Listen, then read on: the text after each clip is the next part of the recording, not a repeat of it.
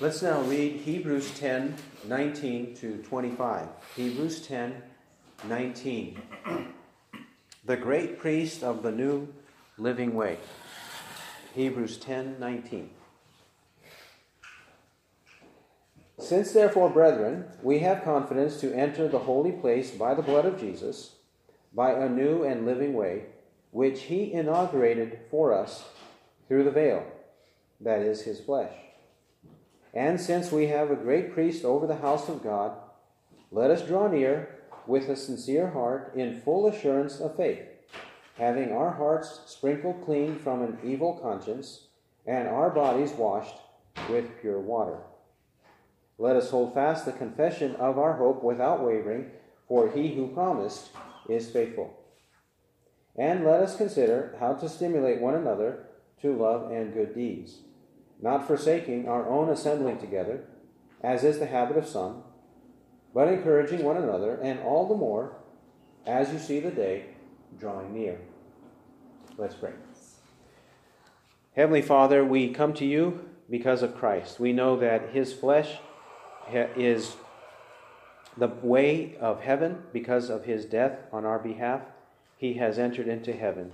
We put confidence in no one else but in him. Now be with us as we understand this and understand its implications for our life.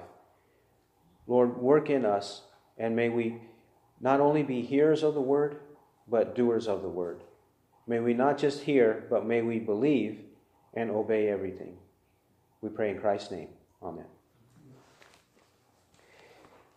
In this part of Hebrews chapter 10, verses 19 to 25, he presents to us an exhortation. So far, from chapter 7, chapter 7 to chapter 10, verse 18, he has explained again and again the fact that Jesus needed to come and what he accomplished when he came into the world. When he came into the world, what he accomplished by dying on the cross for our sins.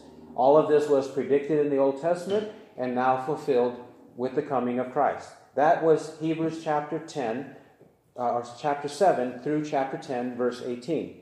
Now he will continue with exhortations or encouragements and admonishments. He will continue now to encourage us to understand these implications of what Jesus has done, and then he will warn us. He'll both encourage us and warn us alternately from now until the end of the chapter. In our place, he has an encouragement. Then, right after this, is a very famous warning in verses 26 and following. And he will continue with an encouragement and warning in chapter 10 at the end of the chapter. Then we have chapter 11 with the long encouragement of the people of faith of old who made it, who endured, who went through many trials and afflictions, yet they maintained their faith till the end. So this is the kind of pattern he will now follow until the rest of the letter, till the end of the letter. So now, in our passage, 19 to 25, he tells us what Jesus has accomplished in a nutshell with two statements from verses 19 to 21. Then he has three encouragements or exhortations in 22 to 25. First, 19 to 21, he says, since, therefore, brethren, we have confidence to enter the holy place by the blood of Jesus, by a new and living way through which, uh, the living way which he inaugurated for us through the veil, that is his flesh, and since we have a great priest over the house of God. We see here he says since and since. Since the one is true and since the other is true. Therefore, we ought to live a certain way. And what are these truths that he establishes? What are the two since clauses?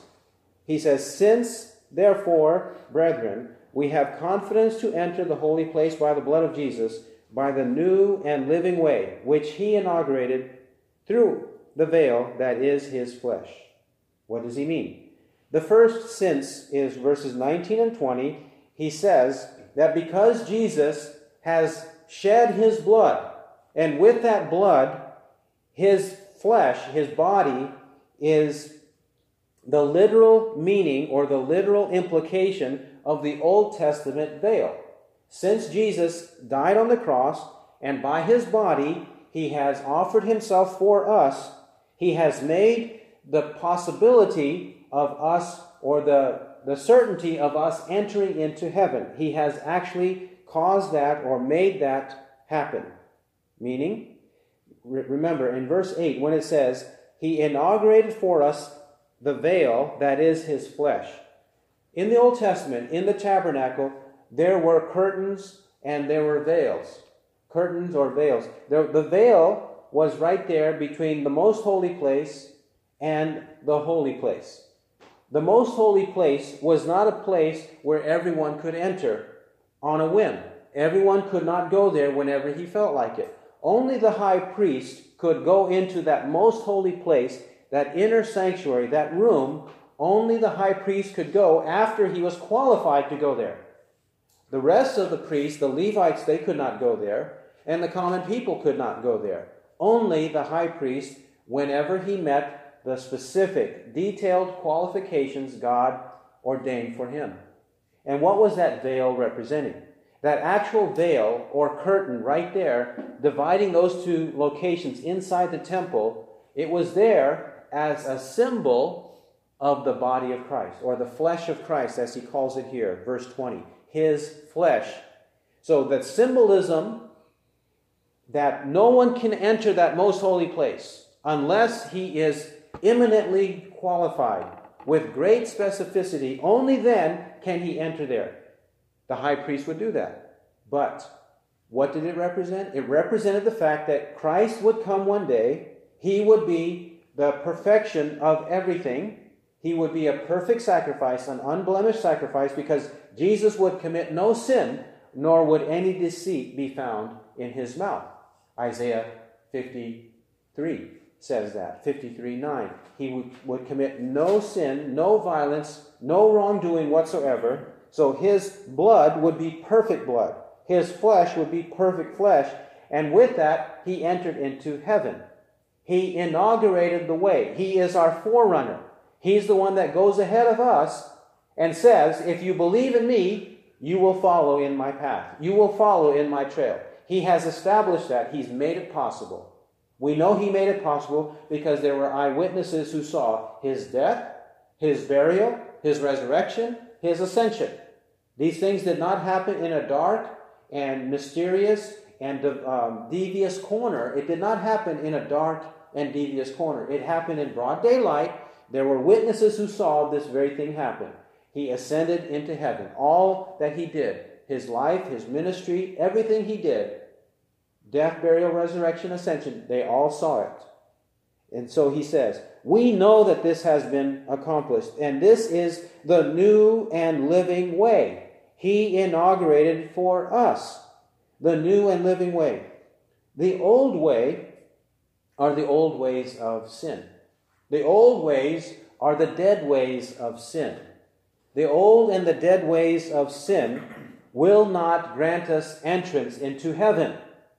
When we love our sin, when we cling on to our sin, when we will not believe in the death of Christ, when we will not repent of our sins and turn to righteousness, if we will not do this, then that is the old way and that's the dead way. You were dead in your trespasses and sins, Ephesians 2 1. This is the way we were of the past. Our old man, the old creation, has, if we are converted, needs to be set aside. Old things passed away, behold, new things have come. If any man is in Christ, he is a new creation. When the Bible speaks of new and living way, it's speaking of the redemptive way, the redeemed way, the way of salvation. Jesus is the one who accomplished this for us.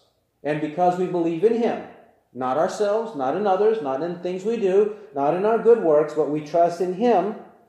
We have this new and living way. We have salvation. And because of this, what can we do? In verse 19, what can we do?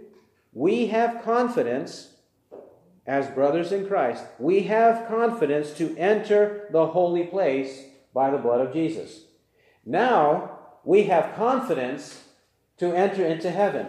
We have confidence not only to enter into heaven, but as he will say in verses 22 and following, to approach Christ, to approach his throne, to pray to him, to plead with him, ask him, beg him for answers to prayer, for him to be with us, to guide us and lead us in our Christian life.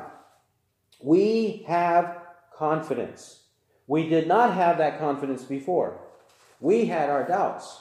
We wondered, will God really answer my prayers? Is God really listening? What about the way I am right now? Because of my sin, why would God want to answer me? We had those kinds of doubts and we would not have confidence to enter. But because we know we are new creations in Christ Jesus, Old things passed away, behold, new things have come. We, are, have, we have this confidence because now we belong to Him. We are part of His family. That's why He calls us brothers right here. Says, therefore, brethren. And who is our, our perfect brother? Who is our perfect brother? It is Christ, because He says in Hebrews 2.12, I will proclaim your name to my brethren. In the midst of the congregation, I will sing your praise.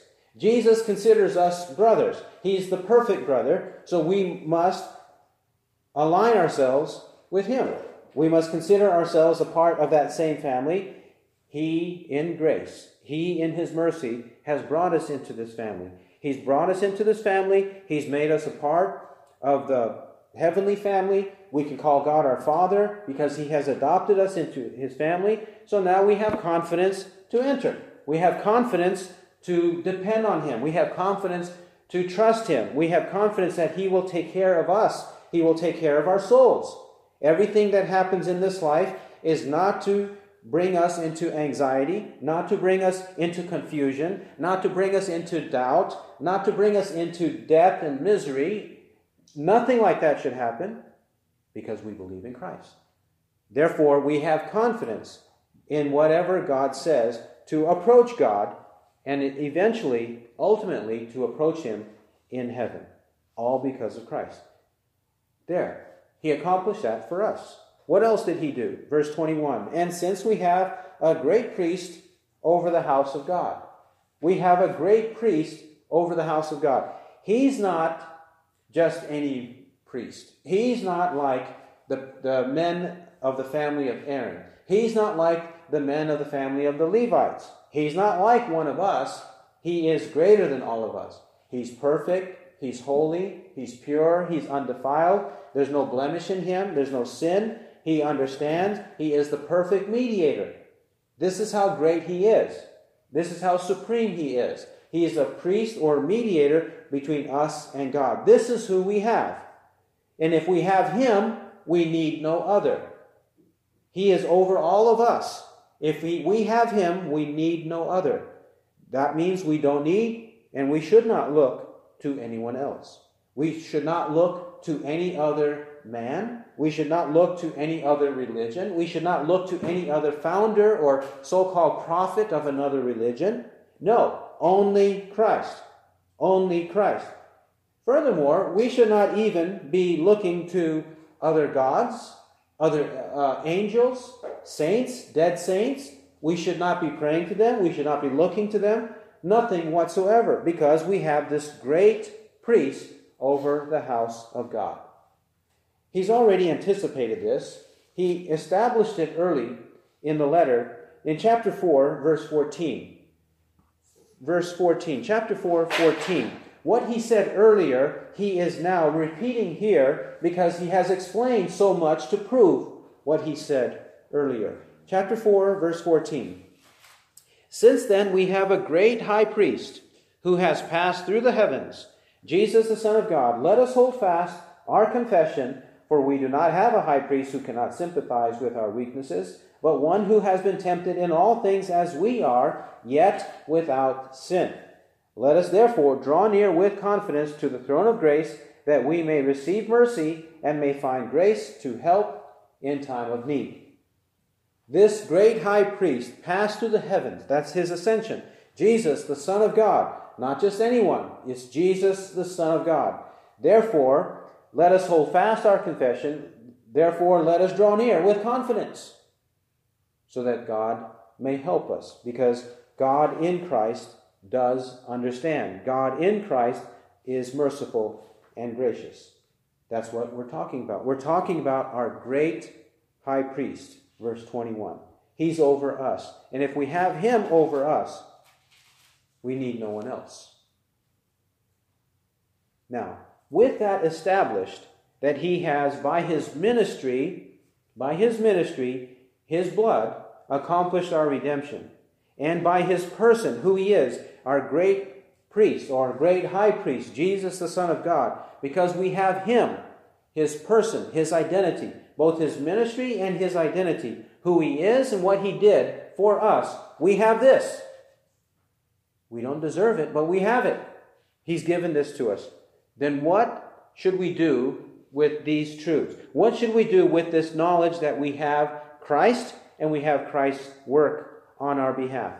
Does it mean now that we just twiddle our thumbs? Does it mean that we consume our times with, other things? Does it mean that we don't need to grow in our faith anymore? Does it mean that we don't need to talk about God or think about God anymore or rarely? No. What does it mean? Verses 22 to 25 explain. these verses give us three exhortations. Three exhortations. Verse 22, let us draw near. Verse 23, let us hold fast. Verse 24, let us consider.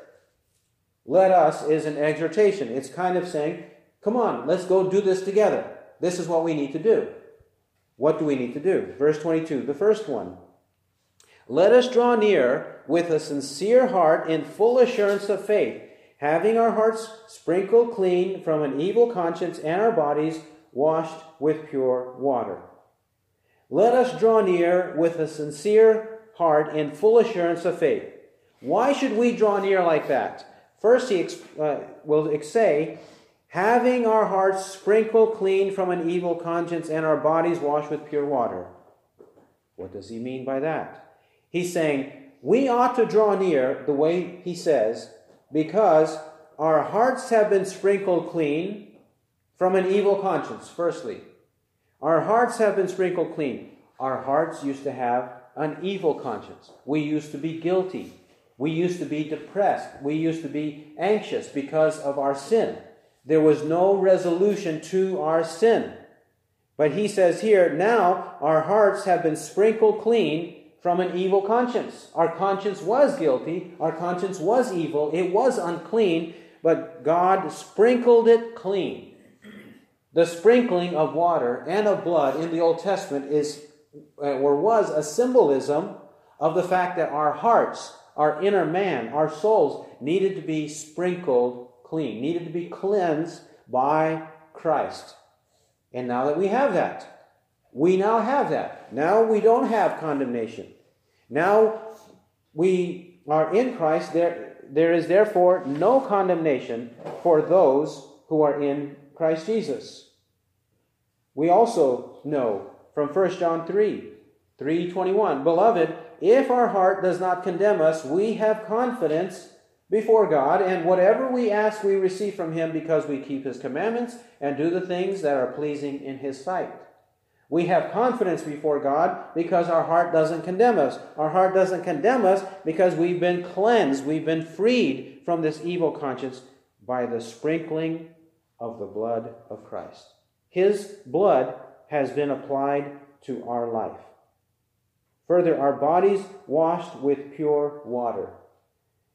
Here is a symbolism of immersion or baptism, a symbolism in the Old Testament for certain rites and rituals of the Levitical priesthood. They had to immerse themselves in water, they had to submerge themselves in water in order for them to carry out their duties for certain rules and regulations and rites. They needed to do that. Well, what did that symbolize? that symbolized the cleansing of their soul completely. He says, This is what it is. Our bodies have been washed with pure water. That has all gone away. Remember again, 2 Corinthians 5:17. Therefore, if any man is in Christ, he is a new creature, a new creation. All things have passed away, behold, new things have come. The old is gone. It's forgiven. It's been completely washed away with pure water, the water of the ministry of Christ. Christ has purified us, He has cleansed us, and gotten rid of everything. Now, if He's done that, if we now have been completely cleansed and purified, our souls now belong to God. Our heart has been changed. What sh- should we do? Let us draw near with a sincere heart in full assurance of faith. When we draw near to God, and drawing near is in any and every way in the Christian life, He does not mean merely when we pray. It is important when we pray. But whenever we do anything in our life to draw closer to God, He says we must do it with a sincere heart in full assurance of faith. Even if your faith is like a mustard seed, have faith, have full assurance of faith whenever we act according to the will of God. Whether we pray, whether we speak, whether we do some action or good deed for somebody else, do it in full assurance of faith, with a sincere heart, not in pretension, not in hypocrisy, not in a wrong spirit, with a wrong motive, but with a sincere heart, with a genuine heart. With that kind of heart and full faith, carry out your Christian life. We can do that with confidence because we know the will of God. He has opened our eyes to understand what He wants in our life. And if He's done that, then do it with a sincere heart in full assurance of faith. Whatever is not from faith is sin. Romans 14, 23. And what is faith? Hebrews 11:1 1 says, Now faith is the assurance of things hoped for, the conviction of things not seen. For by it the men of old gained approval. And verse 6 And without faith it is impossible to please him, for he who comes to God must believe that he is, and that he is a rewarder of those who seek him. Faith, full assurance of faith, has to do with unseen things.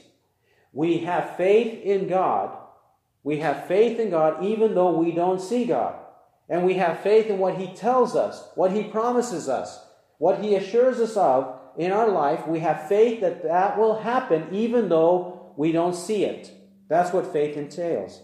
And if we don't have this kind of faith, it's impossible to believe in God or to please God. It's impossible because we have to know that He will answer our prayers, He will provide for our needs, He will be there for us, even though we don't see it yet. He will. That's the kind of faith we should have when we draw near. Draw near to God in whatever, whether it's in your actions, it's your words, it's your thoughts, it's your values, it's your prayers. Whatever it is in your Christian life, draw near this way. Next, he says in 23, Let us hold fast the confession of our hope without wavering, for he who promised is faithful. The, the exhortation to hold fast, we ought to grasp or cling on to with both hands with full strength. Hold on to God, the confession of our hope without wavering, for he who promised is faithful. Why should we cling on to what we have confessed? Why should we cling on to it without letting go, without releasing it, without turning back, without turning back like Lot's wife, who became a pillar of salt? in Genesis 19 26. She turned back and became a pillar of salt. She was longing to go back to the city of Sodom where she lived, and she wasn't following her husband straight ahead to flee Sodom before the city was destroyed. Lot continued. He did not look back, but she looked back. This is what he means. Let us hold fast the confession of our hope without wavering. We have confessed faith in Christ. We have confessed that. If we confessed it, if we said it with our mouth, then we ought to mean it. We cannot pretend. When we confess something to be true, we must say it with sincerity, in truth, without any mixture of hypocrisy. This is the way we ought to confess the faith. And this faith that we've confessed, a faith in Christ, was not something that was intended to bring us misery and doubt it was not meant to spoil us, spoil our mood. Look at verse 23. He calls it the confession of our hope. the confession of our hope. The thing we're hoping for is eternal life. The thing that we're hoping for is to see Christ face to face. What we're hoping for is that all evil will pass away. What we're hoping for is to be with our Lord and Savior forever and ever. We're hoping for these kinds of things, are we not? So, why would we throw that away? Why would we waver in that? Why would we be like a double minded man, unstable in all his ways? James 1 8. Why would we be like that? Why would we uh, be waffling and alternating between two opinions? If the Lord is God, follow him. If Baal is God, then follow him. Why are we like this? He says, Don't waver because we have an eternal hope. We have a wonderful hope. So stand firm, be strong, don't waver. Know what you have confessed, and it is a good confession. Hold on to it without any wavering. And why? Why should we do this? For he who promised is faithful. He who promised is faithful. What God said will happen, will happen. We know many examples in the Bible, throughout the Bible. That's why the Old Testament is there. One of the reasons why it's there. The Old Testament is there from Genesis to Malachi because it has many, many examples of God saying he will do something and then it was fulfilled. Many predictions, whether for the next day, the next hour, or even for 10 years in advance, or 100 years, or hundreds of years in advance, even thousands of years in advance, what God said will happen actually did happen. So if God is a faithful God who fulfills his promises, he announces a word, and that word will happen, that's the kind of God we believe in. We don't believe in a capricious God. We don't believe in an arbitrary God. We don't believe in a God who does not know the future. We do not, we do not believe in a God who does not control the future, for he knows the end from the beginning. Isaiah 46:10. He knows the end from the beginning. And Romans 8:28, God is the one who causes all things to work together for good to those who love God, to those who are called according to his purpose. He not only knows the future, he controls the future. Romans 8:28. He causes all things to work together for our good. He is faithful. So if he says it will be a certain way, then believe his promise. Just believe whatever he said. Just believe him. Don't trust the world, the flesh, and the devil. Believe him because he is faithful. He will not lie to us. He is not a liar. We are liars, but he is not a liar. God is not a man that he should repent, nor a son of man that he should lie. Has he said, and will he not do it? Or has he spoken, and will he not make it good? The false prophet, by the Spirit of God, Balaam, said those words. Numbers 23 19. The false prophet who was forced by the Spirit of God to pronounce the Word of God, he's the one that said those words. Why not believe those words? Because they were from the Spirit of God. God is faithful. So don't trust yourself and anyone else, trust his promises. And finally, the final exhortation, and it also is accompanied by a warning in verse 25. He says in 24, And let us consider how to stimulate one another to love and good deeds, not forsaking our own assembling together as is the habit of some, but encouraging one another, and all the more as you see the day drawing near. Let us consider how to stimulate one another to love and good deeds. This is also an active part of the Christian life. We're supposed to draw near, we're supposed to hold fast, and now this other action, very active action, is let us consider how to stimulate one another to love and good deeds. This shows us we're not to be passive. This shows us we're not to be relaxed in what we are thinking and doing on behalf of one another. We have to be thinking, how can I help my brother in Christ? How can I help this other believer in Christ in the church? How can I stimulate the other to love and good deeds? How can I teach another brother or sister in Christ? How can I teach them to love God and to love their neighbor? How can I teach them to do what is good? How can I do that? Have we considered that?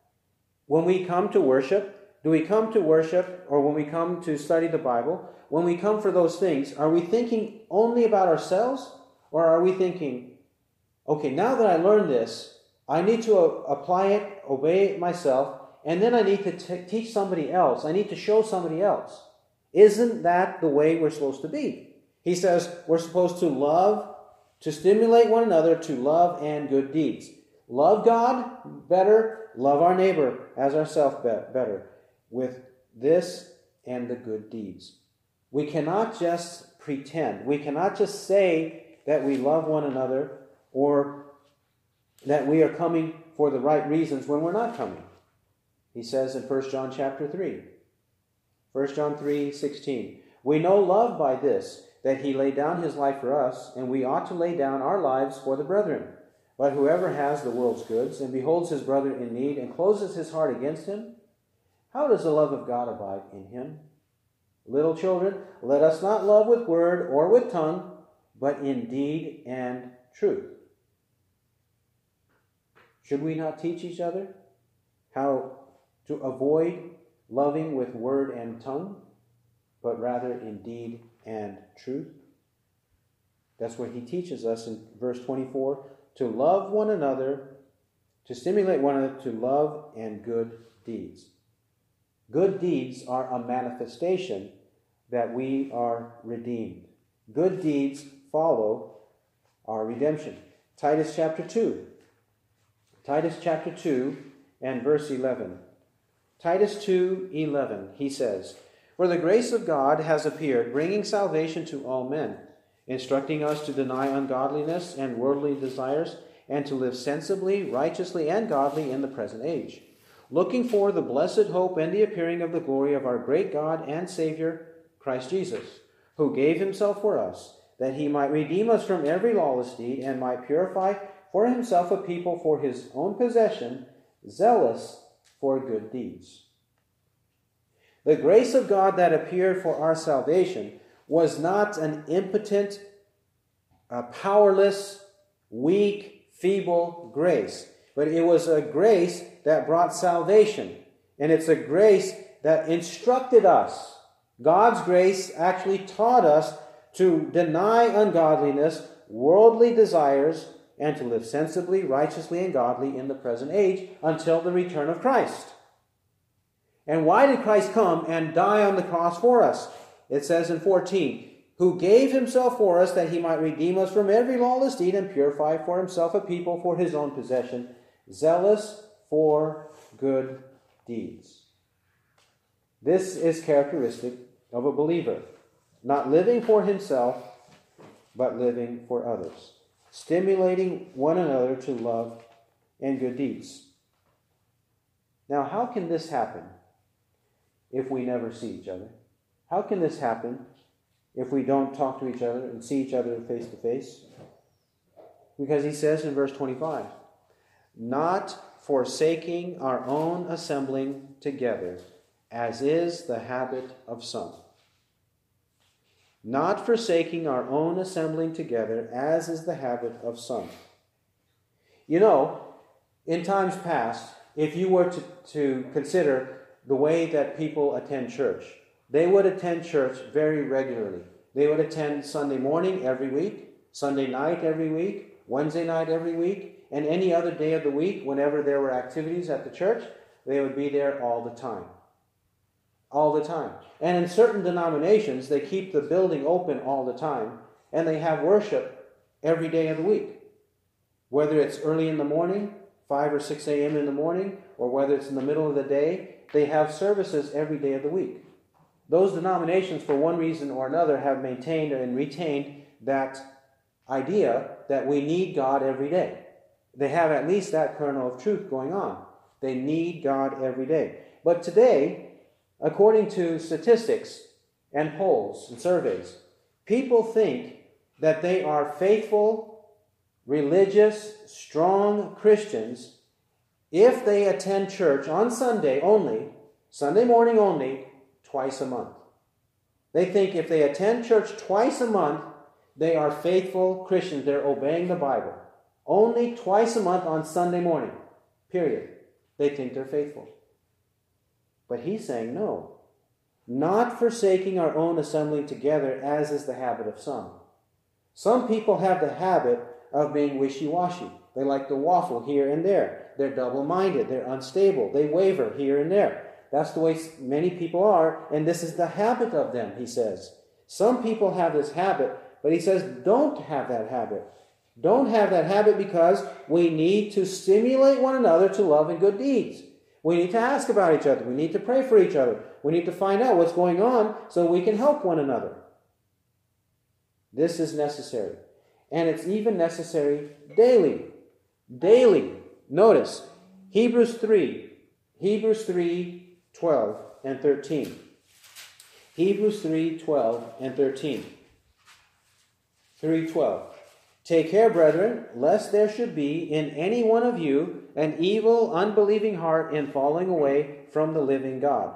But encourage one another day after day, as long as it is still called today, lest any one of you be hardened by the deceitfulness of sin.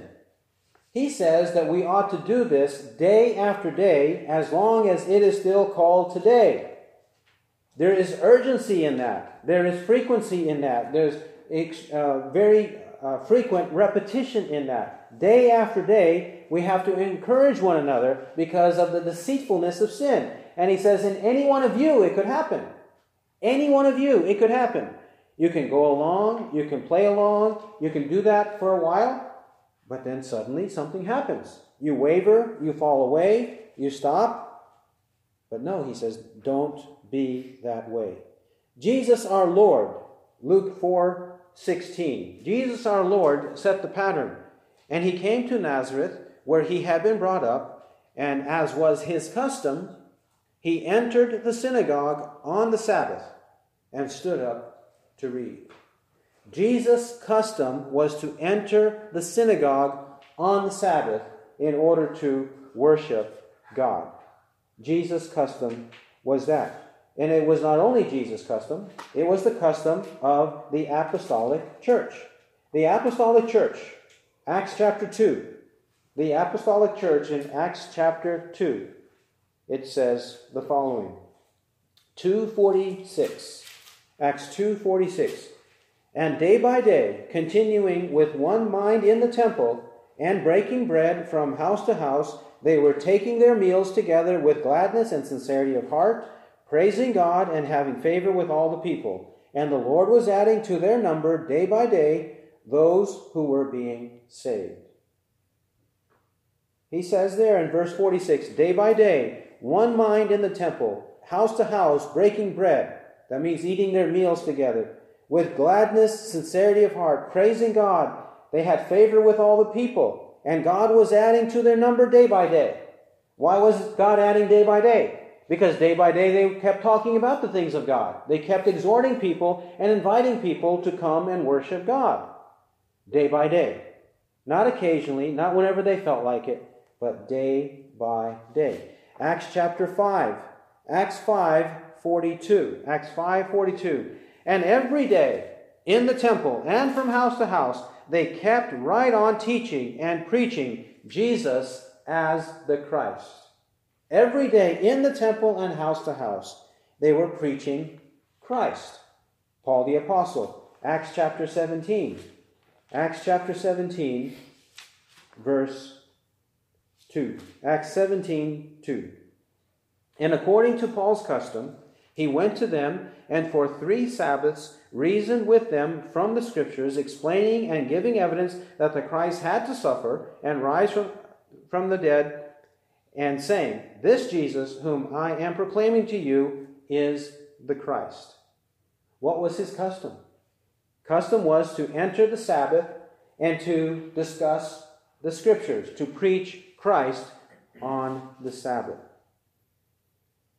So when he says in Hebrews 10:25, not forsaking our own assembling together, he is talking about doing this constantly, that we must assemble constantly, day by day and not consider it a burden and not be wavering, not be uh, waffling here and there, as is the habit of some.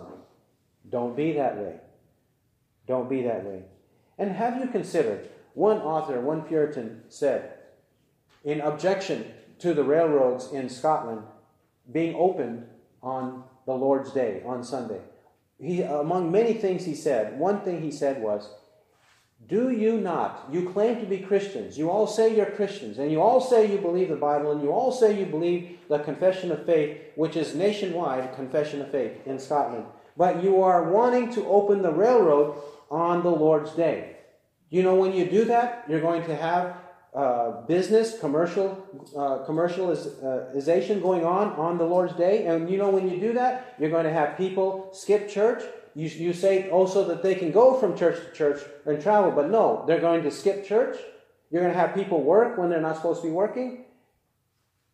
And then, do you not realize, he said, that this, uh, that Sunday or Sunday morning, the Lord's Day, is the primary day God has set aside to hear the word of Christ, to hear the gospel of Christ. And you are going to take away that very important day when souls could be saved. How will the souls be saved if the most important day is undermined? If the most important time of the week is undermined and you make people not hear the Bible, not hear the gospel on that day because they're in the restaurants or they're in the railroad or they're doing this or that. You make them not hear the gospel. Don't you care about the souls of men? And he was right. And that's what he's even saying here in Hebrews. Not forsaking our own assembly together as is the habit of some. Then, what should we do? Encourage one another and all the more as you see the day drawing near. We ought to be encouraging one another, and all the more because the day, the day of judgment, awaits. The day of Christ's return awaits. We cannot be like those who are getting drunk. We should not be like those who are in the, in the nighttime practicing sensuality and have no concern about what may happen. We cannot be like those who are overcome by the thief in the night. We need to be prepared. We need to be the householder who is prepared, who knows, who understands that he must protect his house. His house must be protected. He must not let the thief come and take his possessions.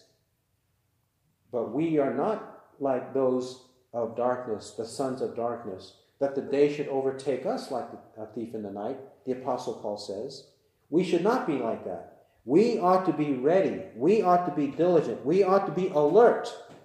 Alert all the time, thinking about the things of God, doing the things of God, helping others to follow God in the path of God. They need salvation. The day of judgment is awaiting us, and either we have a premature death now, not knowing how long we live. No one is guaranteed to live 70, 80 years. Nobody is guaranteed that. We might have a premature death now and face God. Or Christ may return and then it's too late. So, what will we do? Are we prepared for that day? And let's not only prepare ourselves, but prepare others. Is that not true love? As he said, stimulate one another to love and good deeds. Is that not love? To help someone understand the gospel and be saved from his sins so he's not eternally punished? Is that not true love? And if we understand that, we will bask in that. We will understand the gospel even more, have greater insight, greater conviction, be able to destroy speculations and everything that raises itself up against the knowledge of God. We will be able to do that whenever we talk to people about the gospel. Understand the gospel and prepare for the day of Christ. This is the new and living way. Because of what Jesus has done for us and who he is, let's draw near, let's hold fast, let's consider these things and be faithful to him who is faithful to us. He who has ears to hear, let him hear what the Spirit says. Amen. Heavenly Father, these words are your words. We thank you that you've made your word so plain to us. There is no way to misunderstand these things. We ask you now, Lord, to grant us the favor we need, all of the powerful uh, work in our life that we need from you to transform us, to conform us, to make us into uh, creatures in Christ that are reflecting Christ. Teach us in our own personal life where we have failed, where we sin, where there is rebellion, where there is reluctance to give up sin. Teach us whatever those are and help us to overcome. We want to be close to you. We want to draw near to you. And we want to stimulate one another to love and good deeds, hold fast our faith, and draw near with a sincere heart in full assurance of faith. Answer our prayers, Lord. You have promised that if we ask anything and it be in accordance with your will, you hear us. We know that, that this is your will to mature. We know, Lord, too, that if we come to you with clean hands and a pure heart, you will hear us. We know, Lord, that if we are living in a godly way, our prayers will not be hindered. We know, Lord, that if we keep His commandments and do the things that are pleasing in His sight, you hear us. We want to be that way, Father. Give us that ability and answer our prayers. In Christ, Amen.